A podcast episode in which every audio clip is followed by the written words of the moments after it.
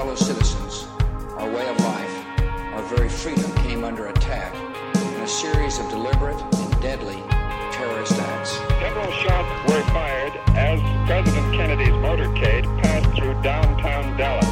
None of us will ever forget this day. Yet we go forward to defend freedom and all that is good and just in our world. Can you hear say again, please? Oh, you're coming out of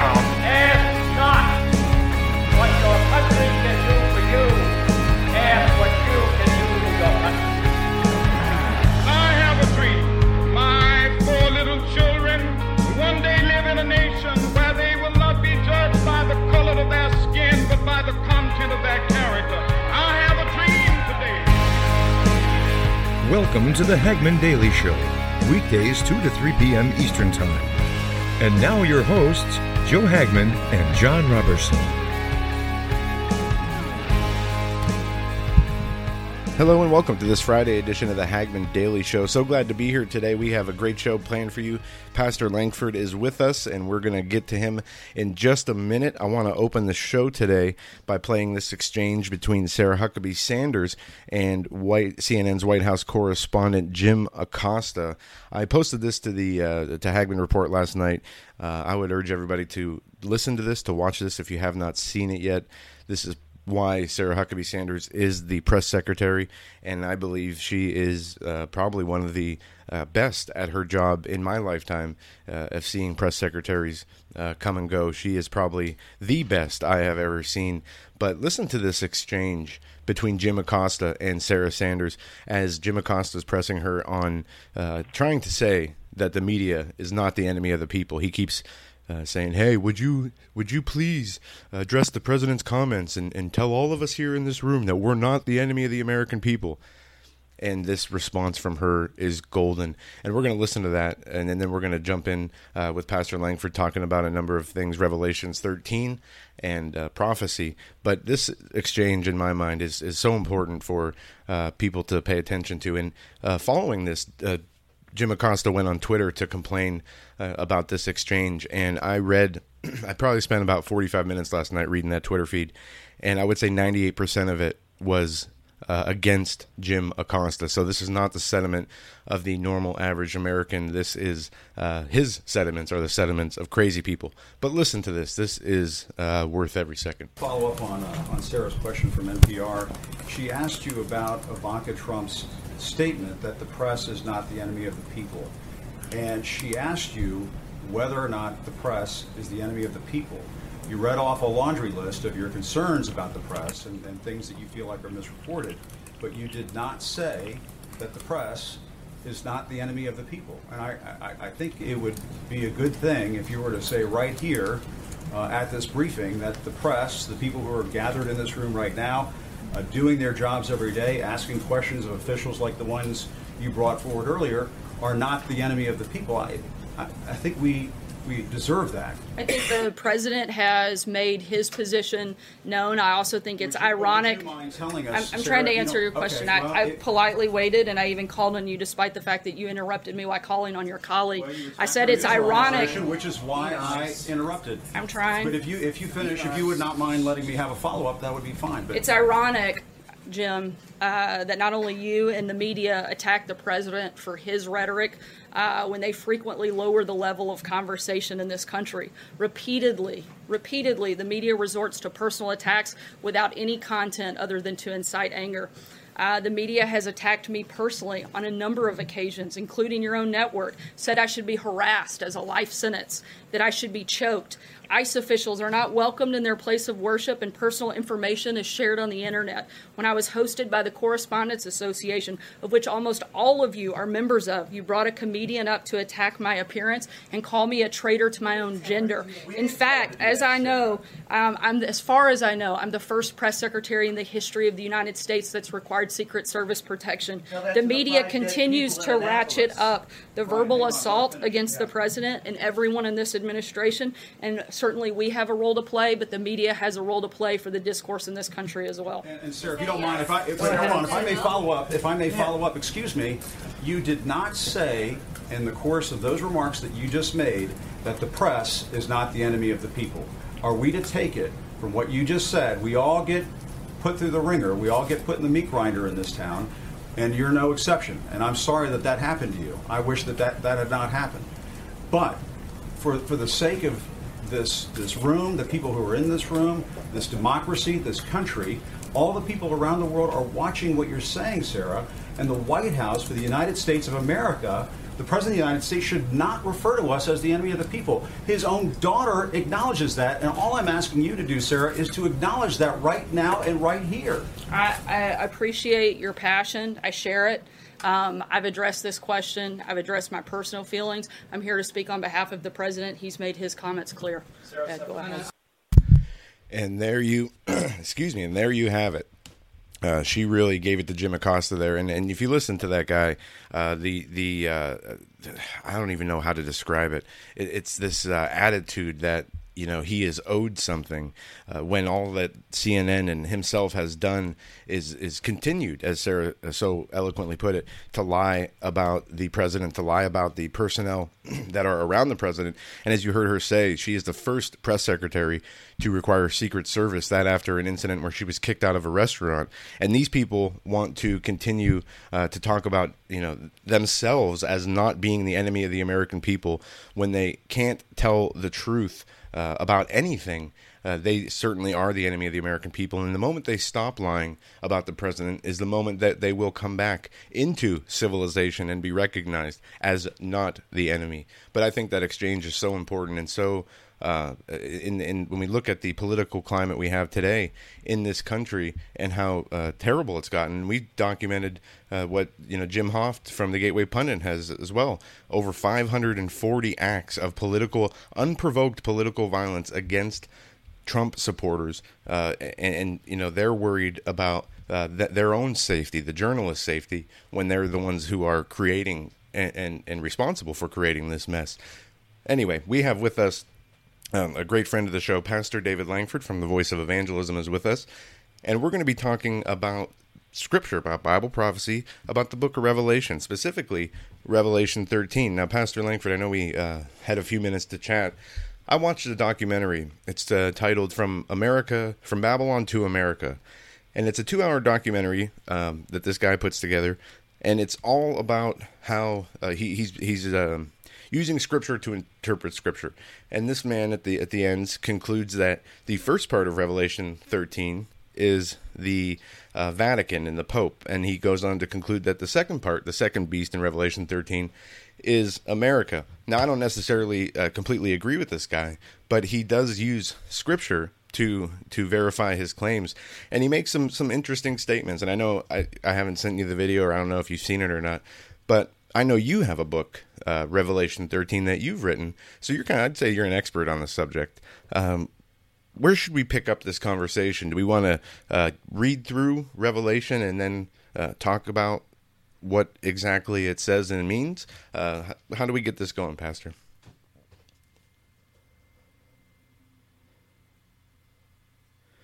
Hey, Pastor Lankford, can you hear me? Are we still? Yeah, we're still connected. Huh. That's weird. Let's see. Pastor, are you there? Huh. That's very interesting. We were just talking off air before I played the clip. Uh, so we'll, we'll, continue to move forward here. Uh, you know, the uh, back to uh, Jim Acosta real quick.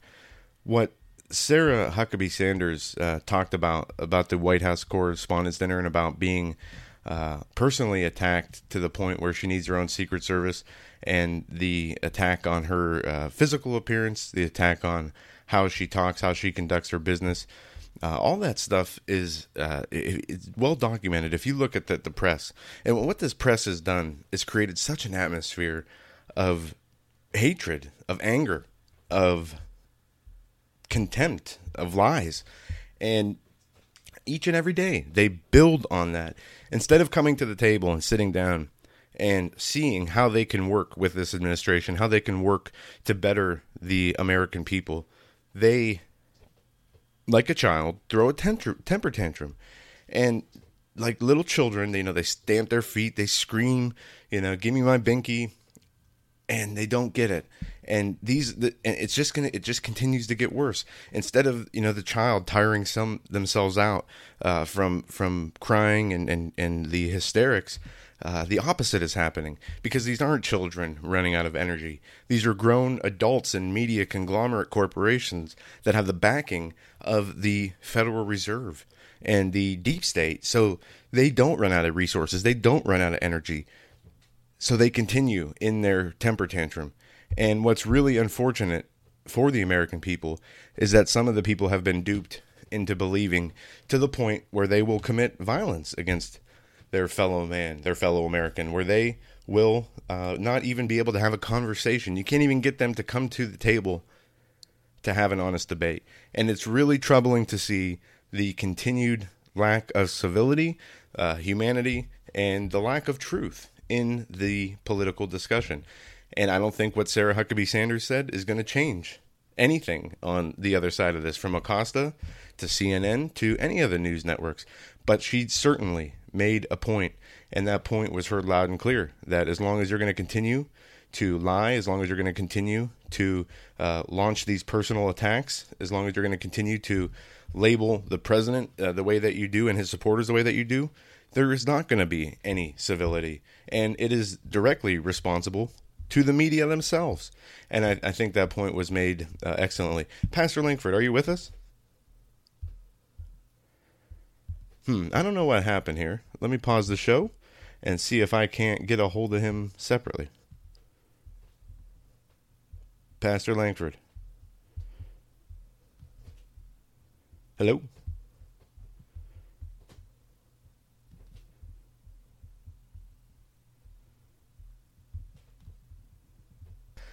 All right, folks. Sorry about that. We do have Pastor Lankford. Somehow we got disconnected on Skype, so uh, just disregard that last thirty seconds there. Uh, he heard the uh, part, the question about the uh, America, Babylon to America, and the two-hour documentary where this guy makes the argument that uh, America is the second part of Revelation thirteen, the second beast. And I've heard that uh, before. This is not a new interpretation, but Pastor Lankford has written a book, Revelation thirteen Revealed and uh, I'd say he's an expert on the Bible. Forty plus years of, of being a pastor, and, and this man I think uh, has the Bible written in code in his brain, uh, and, and, can and recite it from memory. Pastor Lankford, it's great to have you on the show. And and where do we start with this uh, discussion? Well, it's, it's for a fact, Joe. There's coming an end-timed beast, and uh, I reckon the most uh, difficult thing is interpreting whether it is a literal government, which I believe it will be, and it'll be empowered by Satan, which it will be according to Revelation 13, and there will be a man uh, that will obviously uh, have control of this government, this last beast government. Um, Revelation 13 and 2 uh, says, And the dragon gave him his power and his seat and his great authority. So we see there in verse two that the dragon, as we well know, is is the devil. Uh, that's that's easy to be understood in Revelation 12 and 9. And the great dragon was cast out, that old serpent called the devil and Satan. So we see that that dragon here in verse uh, 2 of chapter 13 is the devil, and he gives him, the Antichrist, his power. He gives the Antichrist his seat and he gives the Antichrist great authority. There have been those who have thought that the Antichrist may possibly be the personification of Satan, but that's not what the Bible says. In 2 Thessalonians 2 9, Paul said, Even him whose coming is after the working of Satan, with all power and signs and lying wonders, with all deceivableness of unrighteousness in them that perish, because they receive not the love of the truth that they might be saved. So this man, whoever he may be, will not be the personification of Satan, but he will be endued with this power from Satan. Therefore, he has his power, he has his seat, and his great authority. So uh, there have been a lot of discussion, discrepancies. Uh, you might say, who is this beast, this man? Well, I don't believe anybody knows. I believe it is a genuine revelation to the church, the body of Christ, And when he is manifested, that's when we will know who he is. If you remember the Last Supper with Jesus Christ and his disciples, he was sitting at the table and he was telling them, Someone here is going to betray me. And the disciples began to question Christ Is it I? Is it I? Is it me? Who is it? They were the inner circle. They were the closest to Christ, but they themselves did not know who the Antichrist was, the son of perdition, until Jesus dipped the bread in the sop and gave it to Judas Iscariot. That was a revelation to the other 11 apostles sitting there. Now, I believe this revelation is expressly for the church. You cannot expect the world, we cannot expect sinners, we cannot expect people who've never been born again to know who this man is. Now, three times, this is why I'm so adamant in it being a revelation. Three times in Second Thessalonians chapter 2, it talks about the man of sin being revealed. In verse 3, it says, Let no man deceive you by any means, for that day shall not come except there come a falling away first, and that man of sin be revealed, the son of perdition. Verse 6, And now you know what withholdeth, that he might be revealed in his time. And then verse 8 says, And then shall that wicked be revealed, whom the Lord shall consume with the spirit of his mouth, and shall destroy with the brightness of his coming. So it's going to be a revelation. Uh, there's been a lot of prognosticators, uh, a lot of false prophecies, uh, a lot of statements made uh, emphatically. Some have been emphatic. So and so is the Antichrist. But it comes and it goes. Why? Because it will be a revelation to the church. And of course, we know there'll be those who say, well, that's not possible because the church will not be here. They say, well, the church will be raptured out of here before the tribulation. But the problem with that is this epistle, Second Thessalonians, is written to the church. And only the church, those who are attached to the body of Christ, can receive revelation. First Corinthians two fourteen, Paul said, The natural man receiveth not the things of the Spirit of God, for their foolishness unto him. Neither can he know them because they are spiritually discerned. So it's going to take the Spirit of Christ in our lives and a knowledge of the Scriptures when these things are truly made manifest.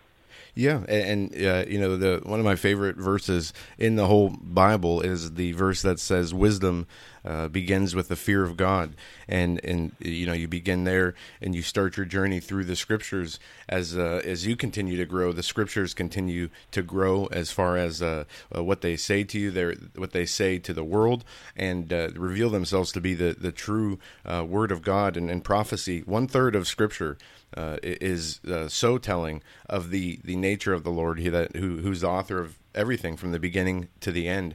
Uh, but you said something, Pastor. You mentioned the, the Thessalonians verse uh, where it mentions who's uh, the Antichrist, whose power is coming after the works of Satan. Is that the same uh, as when they say in Revelations, for Satan gave his power unto the beast? And, and the, that's the right. beast? Okay. Because that always That's confused why- me.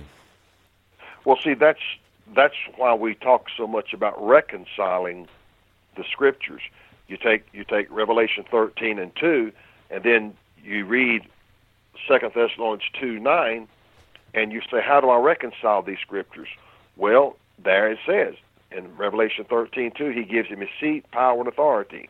Then Second Thessalonians two nine says, even him, who the Antichrist, whose coming is after the working of Satan, with all power and signs and lying wonders, with all deceivableness of unrighteousness in them that perish, because they receive not the love of the truth, that they might be saved. So, uh, Satan is going to. You, you, I, I reckon we could say he's going to anoint him.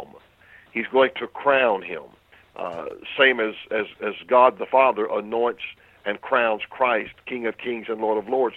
Satan is going to anoint his Messiah but he will not embody this man. It's a spiritual application. When the Bible said in John thirteen twenty seven, then Satan entered into him, Satan didn't actually take up residence in Judas Iscariot's body, but Judas Iscariot gave over to that spirit. Judas Iscariot is called the son of perdition in John 17 in the prayer in the Garden of Gethsemane. Jesus calls Judas the son of perdition. Paul in 2 Thessalonians 2 3 calls the Antichrist the son of perdition. Why? Because they're, they're, they're both uh, going to basically do the same thing. Uh, uh, uh, 2 Thessalonians 2 3, let no man deceive you by any means, for that day shall not come except there come a falling away first, and that man of sin be revealed, the son of perdition. So again, they're synonymous in their actions and deeds because what they do is give over to the power of Satan. Judas did it for uh, 30 pieces of silver. The Antichrist will do it thinking he will become the ruler of the world. And he, he will rule, but not the whole world. He will rule in portions of the world. He will not be able to overtake the whole world because uh, is going to come out of the south against him in Daniel chapter 11, and he's going to go make war with them. So if he had control of the entire world, why would he then be having a battle uh, with another country, another nation out of the south? So he, he's not going to have world dominion. That that's their goal. That's their goal right now. Uh, all these uh, leaders, all these governments who want a a world without borders, well, that's not going to come to fruition. That's what they want. That's what they want. So uh, if you go back and you read uh, the last closing verses there in Daniel chapter 11, you will see that. Uh, and he, he goes forth with great fury, the Bible says, to destroy. Uh, but he will not conquer the whole world. That's their desire. That's been Satan's desire from the beginning, but God will not suffer it to come to fruition. Very interesting and uh, very important. I, you know, I've always. Uh, after reading through Revelation, it, it did make sense that uh, Thessalonians, and it's interesting that you chose the word anoint. Uh, the devil is going to anoint a uh, antichrist. And uh, again, you you mentioned that people always try to identify this person, but from the way I understand it, the way I read it, uh, this kind of unveils itself. I don't even know if this man understands who he is until that anointing happens and there is a, a, a lot of debate about uh, you know the who is it where is he from? Is he from the Middle East? Is he from America? Is he from you know uh, Italy? And and on and on. But uh, as you point out the scriptures tell us everything we need to know. And it's also interesting that you mentioned that there will not be uh, so, so what we talk about a one world system there is still going to be uh, fracturings. There's still going to be divisions and and problems in this system uh, if there are uh, if they're having to contend with uh, different regions and, and peoples and armies. That will it says that you know for a time the Christians will be overcome uh, in all this, but this is also what the uh, scriptures mention as the patience and faith of the saints and this is uh, fascinating to me. And we can bring the uh, the topic of, of the as you mentioned the uh, the rapture is a rapture pre-trib or post-trib. You and I, Pastor, both believe both believe that there is no pre-tribulation rapture that the church will go through these uh, the, the, wrath of Satan on earth uh, before the wrath of God is poured out and the uh, you know we see it all the time the persecutions increasing in, in the Middle East in these other countries, especially Islamic countries. We see even in, in the communist China, the persecution against the church is, is increasing, and it's only a matter of time before it comes to America. What do you think? We, do we need? I guess if we're going to go through uh, some of the prophecies of the end times, the Battle of Gog and Magog, how does this fit into Revelation? And is this something that's before or after uh, I know in the in Scripture the the battle is not only before Christ returns but also after his millennial reign. But how does that fit into to Revelation? Well, I believe there's going to be a third world war, and I would almost I, I believe that that world war is the first battle of Gog and Magog in uh, Ezekiel chapter uh, 37 and 38, uh, mainly in 38. But there's going to be this battle but then after you have a after all of that, after Christ returns, after the uh, fulfillment of the thousand year millennial reign of Christ, there's going to be another event that comes out or comes out upon the earth at the close of the thousand year millennial reign of Christ. And that's when Satan in Revelation 20 and verse 7, he is going to be loosed out of his prison. He's been in the bottomless pit for a thousand years. When he's released, it says in verse 8, and he shall go out to deceive the nations which are in the four corners of the earth, Gog and Magog, to gather them together to battle, the number of whom is as the sand of the sea. He's going to lead this battle against God, Jesus Christ, at Jerusalem, because it says in verse 9, and they went up on the breadth of the earth and compassed the camp of the saints about, and the beloved city, the beloved city is Jerusalem, and fire came down from God out of heaven and devoured them. And it will be at that point in time, in verse 10, when the devil uh, will be cast into the lake of fire, where the false prophet and the Antichrist have already been for a thousand years, and they will be tormented together forever and ever. Now, those Gog and Magog there speaks of people as well as, I believe, a certain entity. But during the thousand year millennial reign of Christ, there will be those who will be naturally born into the millennial kingdom. They'll be just like you and I are now. They will have the the choice, the, the free moral agency to do just like we've done, uh, to do like Adam and Eve has done. God does not make anyone serve him. So if they choose to rebel, and there's no doubt there will be those who will rebel, uh, because that's why the fire of God is going to come out of heaven and going to consume them. But even see, the reason that's going to take place is because the enemy, the last enemy to be destroyed, is death. And death will not have been destroyed yet. And so in Isaiah 65 and 20 says, There shall be no more thence an infant of days, nor an old man that hath not fulfilled his days. For the child shall die a hundred years old, but the sinner being a hundred years old shall be accursed. Uh, if he remains a sinner, he will die lost and undone without God. There will be death during the millennial reign for natural born people. That is not applicable to you and I. That's why Revelation 20 and verse 6 says, Blessed and holy is he that hath part in the first resurrection, on such the second death hath no power. We we have been raised anew in Christ, and so we don't have to worry about that because we're going to have glorified bodies. But those people that are naturally born that go into the millennial are going to have to accept Christ as a Savior and a Redeemer and if they do and they don't rebel, they will go into that eighth millennial kingdom, which we don't have a lot of information on that. But we know, in, according to 1 Corinthians 15 and 24, Paul said, Then cometh the end, when he shall have delivered up the kingdom to God, even the Father, when he shall have put down all rule and all authority and power, for he must reign, Christ, till he hath put all enemies under his feet. The last enemy that shall be destroyed is death.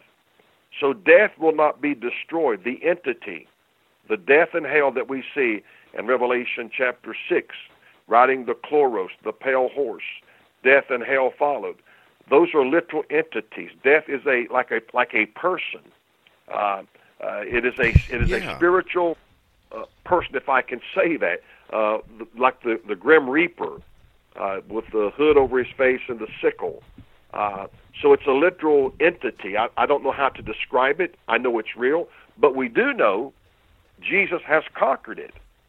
But he will not suffer it to be destroyed at his second coming, but until after the thousand year millennial reign. That is so those who rebel in that thousand years will be subject to death if they do not accept Christ as their Savior.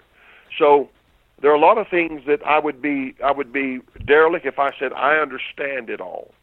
I try my best to understand it. I, I pray about it. I, I try to search the scriptures, but some of this stuff is is far reaching, and for the sake of trying to stay accurate, you don't you know hypothesize scriptural spiritual things. If you don't understand it, you don't understand it. If you do, you do. And, and so people start you know making hypotheses per se. Uh, it's, it's trial and error. Well, you can't treat God's word in a mode of trial and error. It is Yeah. pure truth. There's no error. It's just we grapple and struggle as human beings to grasp all of that. So there's going to come this end time government. It's going to be desirous. Satan's going to be desirous to control the whole world. So what this boils down to, Joe, Satan wants to be worshipped. That's what Satan wants. He wants to be worshiped. That's why he told Jesus in Luke's gospel, according to Luke chapter 4, he showed Jesus all the kingdoms of the world. He said, They're mine to give to whomsoever I will. If you'll just fall down and worship me, I'll give them to you. That's what Satan covets. He's, he's envious, he's jealous over Jesus Christ. He wants that worship, which is rightfully Christ and Christ alone, but he covets that. He covets that. And so that's what he wants because let's face it, when you're worshiped, you are treated as a God. There's something innate in every human being. I don't care where you live in the world Russia, China, Thailand, Laos, uh, you know, Vietnam. People want to worship something. There's something inside of man. What is it? It's the breath of God, the soul. And it knows there's a supreme deity, it knows there's a supreme majesty, and they want to give uh, attribution to it. And of course, paganism makes idols and all sorts of stuff and make up false doctrines, and this is how you worship God, or this is how you get to God. One of the great mysteries uh, is in uh, Deuteronomy chapter 4 and verse 15 when God said to Israel, I came to you in no similitude, no image or likeness of anything that you know. Why did he come like that? He came in fire, vapor, smoke, thundering, because if man had seen God, man would have been trying to have made something like God, which would have been idolatry, an idol. And so we've never seen a manifestation of the Father other than a voice, fire, smoke, thunder. We see the manifestation of Christ, but the manifestation of the Father is never seen because Jesus told uh, Philip, he said, Philip, when you've seen me, you've seen the Father. So when you go from Genesis to Revelation, it's always the manifestation of Christ. Even the pre incarnate manifestations in the Old Testament were always of Jesus. A doctor friend of mine we were talking one day, and uh, we were talking about the fall of Adam and Eve. He said, "Yeah." He said, and, and the Lord God came walking in the garden that day. I said, "That's not what it says." He said, "Yes, it does." I said, "Get your Bible out and look." So he Googled it, had his phone. I said, "It says, and they heard the voice of the Lord God walking in the garden in the cool of the day." It's the voice. They never saw God. John 1:18 says no man, no man. When he says no man, he's even talking about Adam and Eve. He said no man has ever seen God at any time. The only begotten Son, which is in the bosom of the Father, he hath declared him. So every time there's a manifestation, we see Jesus. I was I've been doing a teaching on the Godhead uh, recently, and uh, I tell people go to Revelation chapter one, excuse me, Revelation chapter five, verses one through seven. You know there's two entities there, but you never see but one. Jesus, the Lion of the tribe of Judah, stands up and goes and takes the hand out, or takes the book out of the hand of him that sat on the throne. But we never see who that person is. We know it's the Father, but we never see him. Yet the, the John says, I saw him that sat upon the throne, and in whose right hand was a book. But he ne- we never see the Father. But then Jesus stands up and he goes and takes the book out of the Father's hand. But again, no manifestation of the Father. But you know he's there. See? So this is where this is this is uh, this is some deep theology here, and I'm not trying to get off track, but Jesus Christ is always the representation of, and when we see something in the flesh in the natural, it's always Jesus Christ. Um, every time when Abraham saw the three angels, what he perceived was three angels. One of them was Jesus Christ. That's who he was negotiating with 50, 45, 40, 30, 20, 10. Then in John chapter 8, Jesus said to the Pharisees, they were having an argument. He said, Abraham rejoiced to see my day. He saw it and was glad in it. And they said, You're not yet 50 years old. How could Abraham have ever seen you? He said, Before Abraham was, I am. Abraham saw Jesus in John, I mean uh, Genesis chapter 18 when those three angels came. That was the pre-incarnate manifestation of Christ. So Satan, this is why he's going to have uh, a, a, trinity: a false prophet, an antichrist, substitutionary of the Christ, and himself. So he's, he's trying to create that that uh, Godhead himself in these three persons. Uh, so this is this is why it's so important uh, for people to get back into their Bibles. You know, they're reading about how to be prosperous, how to do this, how to do that. We need to know about God because the more you know about Him, the know you more about a person as an individual, the greater you can understand that person. Why did they react like that? Why did they say that? When I said this, why did they that, that look they gave me? When you know a person, you you know that look. You understand that look. You understand their their emotions, their feelings. Well, the more we get, the closer we get to God, the more we understand God, and of course, He's given us His Word. So then we see and understand the Word in a greater way. I spend, I, I can't tell you the hours I spend a week in the Scriptures. Last Saturday, I spent five and a half hours. I'm not bragging. I'm just saying I spent five and a half hours in studying my Bible last Saturday alone. Uh, I have a, a, a an appetite for the Word of God. I want to know God, uh, and you know I always tell people, no man has a claim on God. Joe Hagmann, you can have as much God as anybody in the world. The question is, how much does God have of you? Right. See, that's that's that's the choice. Yeah, and that you know brings up uh, to my mind the, scriptures when it talks about uh, Judgment Day and, and, when everybody is. Uh, uh, coming before the Lord, and, and he says, uh, "Did we?" Somebody says, "You know, did we not uh, cast out demons in, in your name, and did we not uh, commit miracles in uh, in your name?" And he says, "Depart from me, you workers of iniquity! I never knew you." That verse frightens me, if I'm being honest, and I, understand, uh, at least at some degree, and go through different levels of understanding of that verse.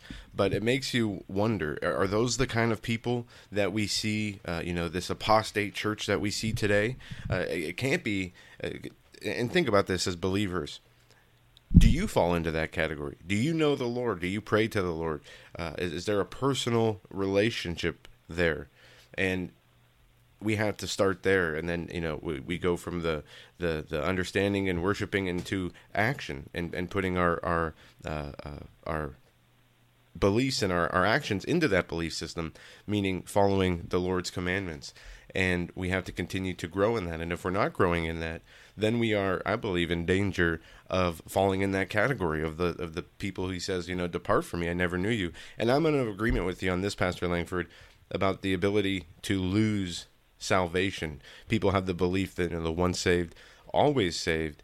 But I do agree that you can lose your salvation, and, you make a, a great argument uh, on uh, this uh, scripture. On these scriptures, when you say, you know, when you, you have something uh, and you attain it, it can be you can lose it uh, just as easily as you as you can attain it. And do you think that if you are born again, you can just continue to live uh, in you know the the sinful nature, and everything's going to be all right. Uh, that's not how it works. Um, do you want to speak on this about the once saved, always saved? Because I know this is a point of uh, debate and contra- a little controversy in uh, the church. Well, sure. Uh, let's just go to Hebrews 2 1. Therefore, we ought to give the more earnest heed to the things which we have heard, lest at any time we should let them slip. Now, that word slip there in the Greek means to literally leak out as an oil leaking out of a vase. You are that vase or vase. If you're dignified, you say vase. Um, 2 Corinthians 4 7, Paul said, But we have this treasure in earthen vessels, that the excellency of the power may be of God and not of us. So notice what he said. We have this treasure. What treasure? The Spirit of Christ in these clay jars, these earthen vessels, which lets us know all the time that the excellency of the power is of God and not of us. And so we have people who says, well, you know, you, you can't lose your salvation. Uh, Hebrews 12 and 15, looking diligent, lest any man fail. The word there actually should be fall of the grace of God. Paul says you can fall from grace. You cannot fall off of a ladder unless you get on the ladder. Revelation 2, 4, and 5. Nevertheless, I have somewhat against it because thou hast left thy first love. Remember therefore from whence thou art fallen. Remember whenceforth thou art fallen, and repent, and do the first works. Whoa, whoa, whoa, whoa, whoa. What were your first works? Repent.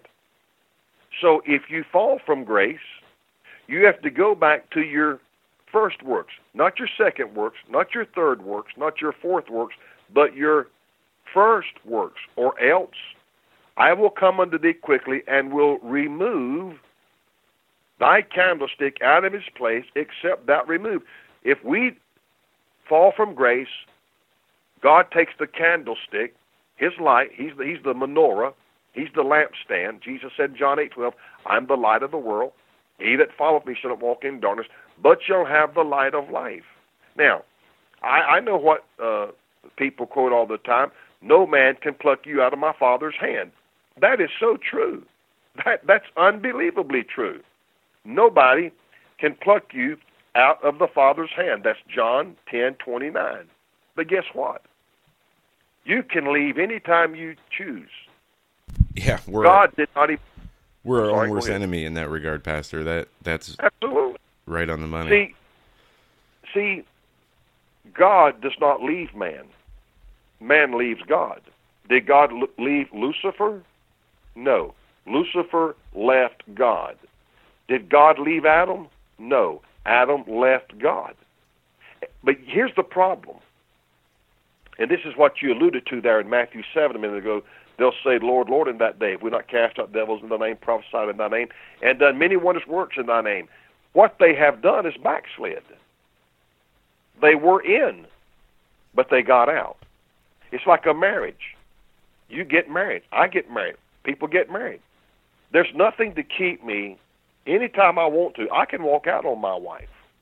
And nobody can stop me. Nobody. She can't stop me. The only way she could stop me would be shoot me and kill me. But unless she does that, I have the free will to walk out. When I was a parent, I had the, uh, or still am, but I had the ability to walk out on my children, abandon them. Every man has that choice. So when you, you know the people try to use my father which gave them me is greater than all and no man is able to pluck them out of my hand. That's true. The devil cannot pluck you out of god's hand. He cannot separate you from the love of god. And i tell people this. Tell me the difference between a sinner fornicator and a christian fornicator. Tell me the difference between a Christian drunkard and a sinner drunkard. Tell me the difference in a sinner adulterer and a Christian adulterer. You see, the fact is, there is no difference. Right. That's why Paul said in 1 Corinthians 6 and 9, Know you not that the unrighteous shall not inherit the kingdom of God. Be not deceived. This is why Paul says, Be not deceived. Don't deceive yourself and think you can live in sin and still be saved. He says, Neither fornicators, nor idolaters, nor adulterers, nor effeminate, nor abusers of themselves with mankind, nor thieves, nor covetous, nor drunkards, nor revilers, nor extortioners shall inherit the kingdom of God. So if you profess to be a Christian, but you're always getting drunk, don't fool yourself. You're not going to inherit the kingdom of God. But when people start embracing false doctrine, that's when they become blind to the truth. And we, you know, we, we so often talk about um, one of the, the things in the mainstream media that's been over the last few years is this culture of perversion that the mainstream uh, media and, and government has been embracing with the homosexuality, with the transgenderism, and, and now pushing that onto uh, children. And uh, as you just ran through uh, a number of, you know, the, the, being a drunkard, those are people who are feminine, uh, all these laundry list of, of sins, uh, adultery. Um, the, the sins are equal. There's not one greater than the other. Uh, uh, people will say, you know, well, murder is obviously the, the worst sin. Yes, but they all are are equally uh, evil and destructive uh, on a personal scale, and we cannot. Um, uh, I guess what I'm trying to say is we cannot uh, try to categorize you know, sin. Well, at least I didn't do this or justify it in any way. And I see that a lot in the church. And it, it's, you know, the world we live in, uh, I definitely believe we are in the end times. We are seeing the uh, beginnings of this apostasy that the scripture talks about. For this will not come unless there is a falling away uh, first. And we see these churches today uh, have gotten so far from the truth, and it is uh, it's very hard to watch as we see all the other institutions of power uh, remove God from the governments to the schools to just about everywhere in our society, and now the church is doing just that, which leaves uh, us open and leaves us uh, ripe for a time of deception. And Pastor Lankford, while we have the the time, uh, back to Revelation thirteen. Um, where it, it, talks about that the first beast. It talks about two beasts and it says that uh, the the first beast uh, was to dwell upon the earth all that worship him, whose names were not written in the book of life. And it, it says he exercises all power of the first beast before him, and causeth the earth and them which dwell therein to worship the first beast, whose deadly wound was healed. And he doeth great wonders, so that he maketh fire come down from heaven on earth in the sight of men, and deceiveth them that dwell on the earth by the means of those miracles which he had power to do in sight of the beast saying to them on the earth they should make an image to the beast which had the wound by a sword and did live. If we can, I want to. I, I don't want the show to pass without covering this. Um, the first beast and this head wound. I've heard it described as the uh, Catholic Church having its authority taken away. Uh, you know, by I think it was Napoleon, uh, and, for a period of 1260 years until uh, you know America in, in the 1798, uh, I believe, until it regained some of that uh, or that's when its authority was taken away. And um, I've heard it described as as other things. What do you, Pastor, believe is the first beast and the head wound? Is this talking about a literal head wound on a man, or is this uh, a, a metaphor for something else? You know, this is going to sound like a real big shakedown, but this is why people need to buy my book, Revelation chapter 13 Revealed. I'm going to give some scriptures here. It is a man and I believe it is an ischemic stroke. It's a man, he receives a stroke. Now, there were some people. You remember when Ariel Sharon had a stroke? Yeah. Went into a coma? There were people believing he was that man, the Antichrist. Again, they were wrong. But why would I think that? There's Bible for why I believe that.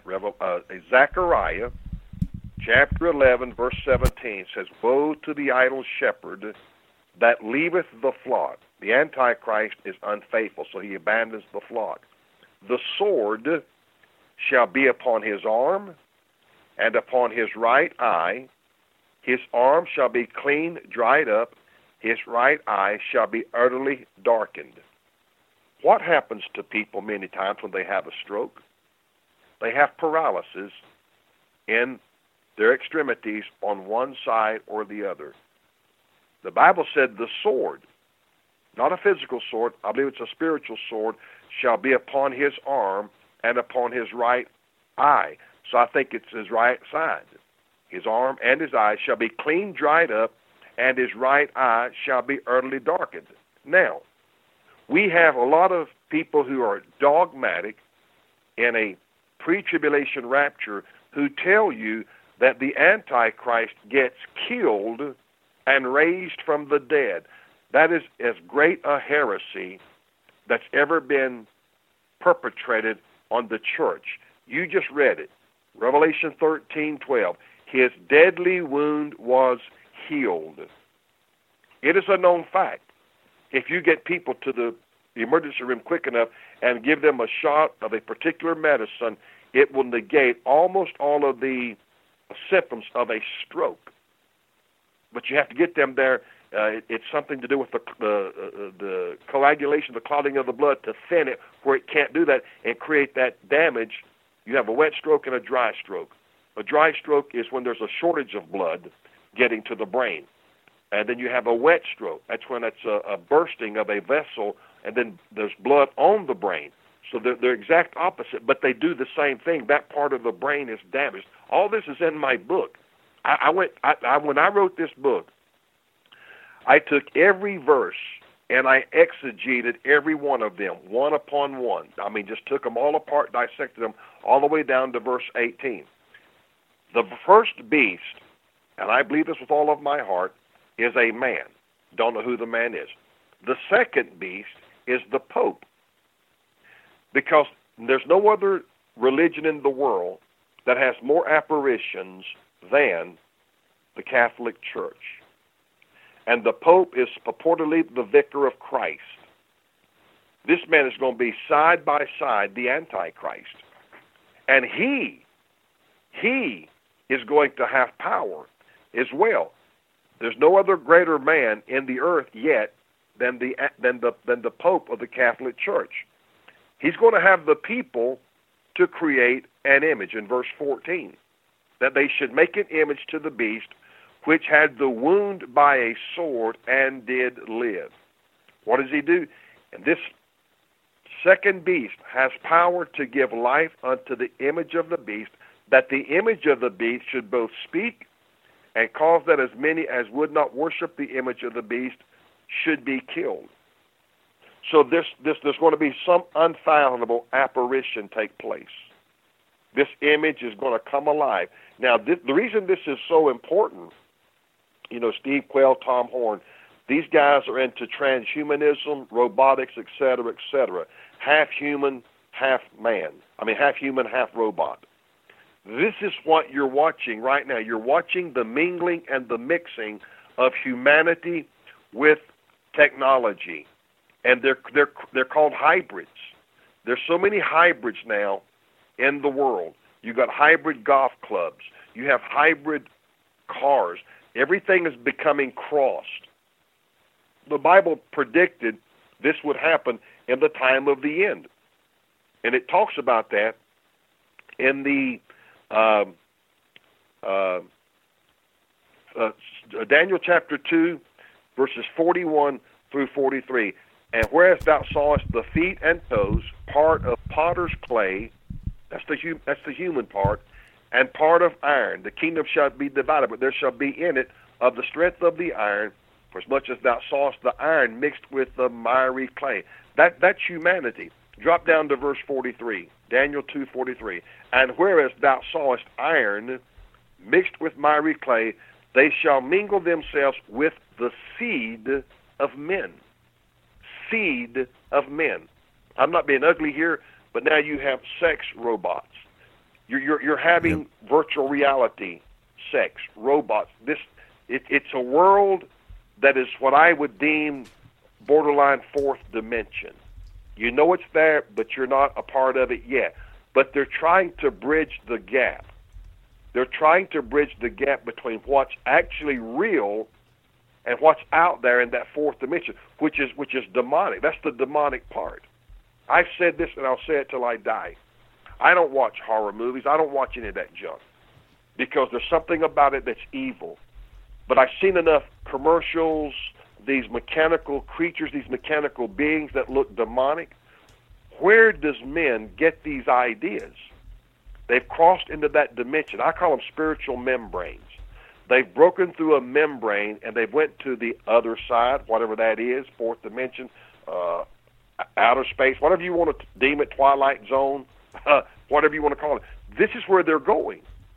And there's another world out there that is so real Actually, that world is more real than the world we live in because we're flesh and blood. We're going to die and perish. That world never ceases to exist.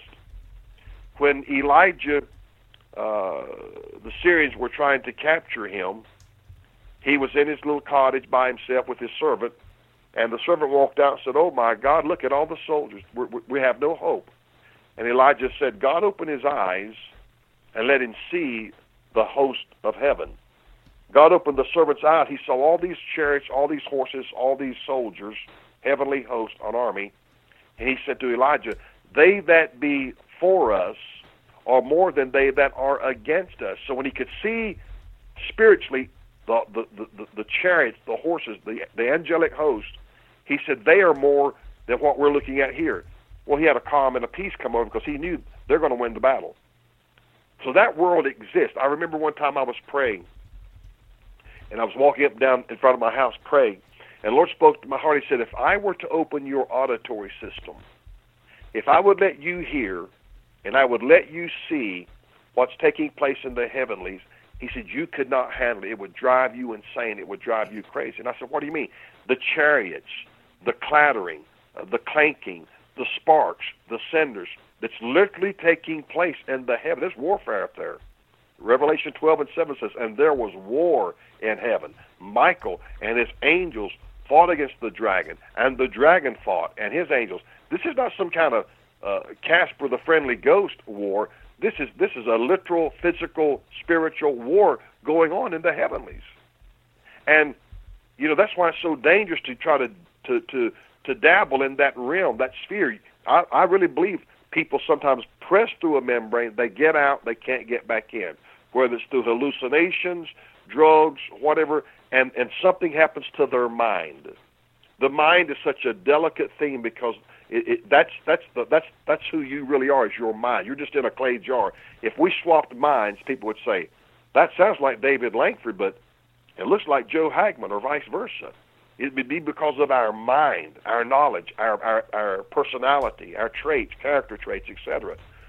Well, I believe there are people have gone out there, have have delved in that stuff because they want power, they want authority, they want uh, grandeur, they want glory, and they come back, they get back, and they they do these things, and it brings in innocent people who are seduced and lured into this ungodliness.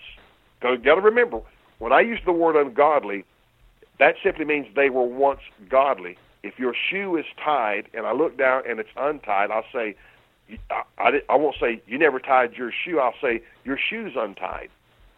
Well, every angel that was before the fall were godly. They rebelled. They therefore became ungodly angels. And they cast their lot with Satan. Again, God lost Satan, and according to uh, Revelation 12, he lost a third of the angels because it says that the the uh, the devil, the dragon, his tail drew the third part of the stars of heaven and did cast them to the earth. So again, he's talking about angelic creatures uh, being a part of this. So you know we're we're we're we're I mean we're going so fast in technology. I mean, I, I would say to somebody today, if you're an entrepreneur and you want to you want to make money, uh, you have if you find something in the the computer industry, the computer dispensation, that that's where it's all going. You know that, that I, and I'm not in it. Don't care about it. I don't have a debit card. I don't have one PIN number. I don't operate like that. Uh, I just read today where I think it's Chase Bank uh, is wanting now just to do away with all credit cards, and then you just tap with your phone something to do with the the machine there at the grocery store or uh, service station or wherever you are. See, they're going to this system. And of course, the Bible goes on there in Revelation 13, and he calls it all, both small and great, rich and poor, free and bond, to receive a mark in their right hands or in their foreheads, that no man might buy or sell, save he had the mark of the name or the number of the beast. And so all of this is coming. And just because Trump is in office, this stuff is, has not stopped. It will not stop. This is nothing more than a reprieve. But all of this stuff is still coming to fruition as you and I are talking. The technology is there, even greater.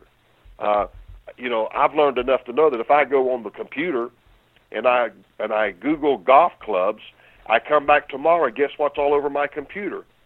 Yep. Golf club advertisements. They're watching us. And Pastor, uh, we are at the uh, end of the show. We got about 30 seconds left before the, the music drains us out. One of the interesting things that I've seen done is even if you mention a product that you've never used before in the presence of a phone or a computer, sometimes you'll see ads pop up to that effect uh, that same day or later, which is very creepy.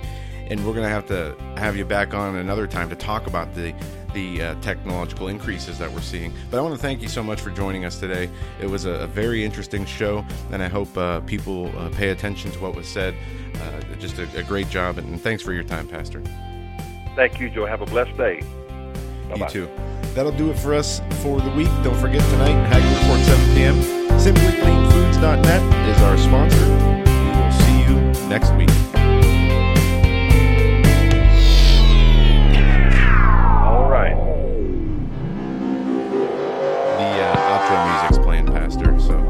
The Hagmann Daily Show is brought to you by the Hagmann Report. Tune in to the Hagmann Report weekdays, 7 to 10 p.m. Eastern Time. For more information, go to HagmannReport.com. That's HagmannReport.com.